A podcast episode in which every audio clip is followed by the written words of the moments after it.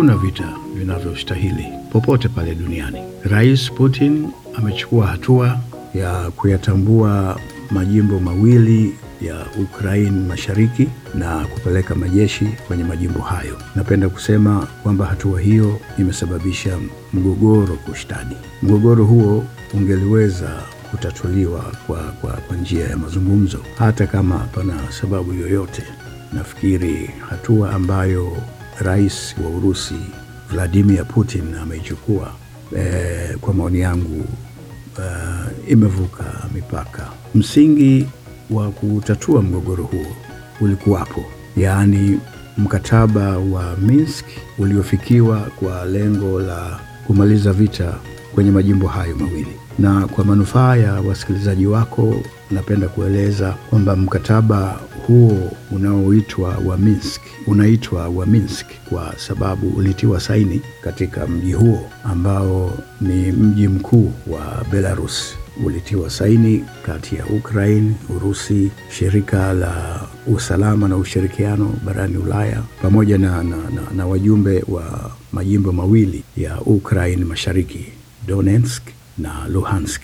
Uh, pamekuwepo na matatizo kuhusu utekelezaji wa, wa, wa mkataba huo. Urusi imesema kwamba serikali ya Ukraine haikutaka kutekeleza mkataba huo, lakini kwa upande wake serikali ya Ukraine pia imesema kwamba ni Urusi ambayo ilikuwa inakwamisha utekelezaji wa, wa, wa mkataba huo. Putin amesema nchi yake inatishiwa kutokana na kuzingirwa na nchi za NATO na ambacho anahofia zaidi amekuwa ana, ana, anahofia zaidi nini madhumuni ya Ukraini ya kujiunga na NATO. NATO ni, ni mfungamano wa kijeshi wa nchi kadhaa ambao wanasema ni, ni, ni mfungamano wa, wa kijeshi wa, wa kujihami, lakini uh, Putin amesema huo si mfungamano wa kujihami, na ametoa mifano kwamba nchi za NATO zime, zimefanya uvamizi katika sehemu kadhaa za, za dunia ikiwa pamoja na Iraq, Afghanistan, eh, Libya na, na, na, na Syria, na yumkini ndio sababu ameamua kupeleka, kupeleka majeshi katika sehemu hiyo ya, ya, ya mashariki. Vita hivi vya nchini Ukraine vina maana gani kwa dunia na Afrika na Afrika Mashariki? Kuhusu athari za vita hivi kwa dunia naweza kusema kwamba mambo kadhaa yanaweza kutokea hapa. Kwa mfano, uchumi wa dunia unaweza kuathirika. Tayari tumeona kwamba bei za nishati zinazidi kupanda. Pipa la, la, la, la mafuta limeshafikia dola mia moja. Uchumi wa nchi nyingi unaweza kuyumbishwa na hasa uchumi wa, wa, wa nchi masikini. Vile vile tunapasa kutilia maanani kwamba mgogoro huu umetokea katika muktadha wa, wa, wa janga la maambukizi ya virusi vya korona. Pana hatari ya nchi kushughulikia zaidi kushughulikia zaidi mgogoro wa Ukraini na kuliweka kando janga, janga, janga, janga la korona. Nchi tajiri zenye uwezo wa kusaidia katika kulikabili janga hili huenda zikatingwa zaidi na mgogoro wa Ukraine. Hapa nazungumzia kuhusu eh, misaada ya, ya, ya chanjo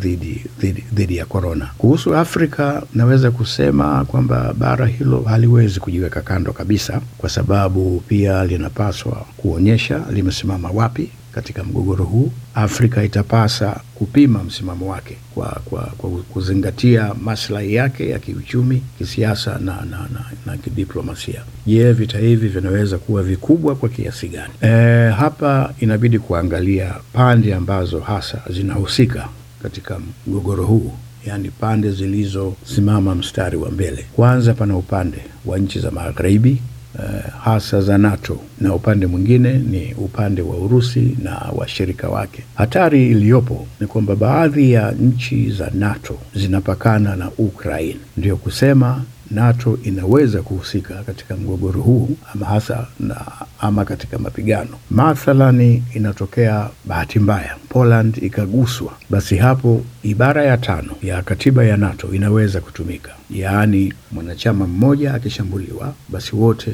wameshambuliwa. Hivyo ndivyo inavyosema ibara ya tano ya, ya, ya, ya katiba ya NATO. Hatari inaweza kuwa kubwa zaidi. Hata hivyo E, naweza kusema bado ninayo matumaini kutokana na kauli ya Rais Putin kwamba Urusi, Urusi haina lengo la kuikalia Ukraini yote bali ni katika majimbo yale mawili yaliyojitenga, na pia natumai alichosema ni cha kweli kwamba majeshi yake yatakuwa na jukumu la kulinda amani tu na sio kupata hamu ya kusonga mbele zaidi. Nchi zipi zinaweza kuunga mkono upande gani? Baadhi ya nchi ambazo zinaweza kuiunga mkono Urusi zimejitokeza kama vile China, Cuba, Nicaragua na hata Brazil, lakini kwa maoni yangu huo ni mshikamano wa kisiasa zaidi kuliko wa kijeshi. Nchi hizi zimetoa kauli eh, kuonyesha kwamba hazikubaliani na, na, na hatua il, eh, iliyochukuliwa na nchi za magharibi kuiwekea vikwazo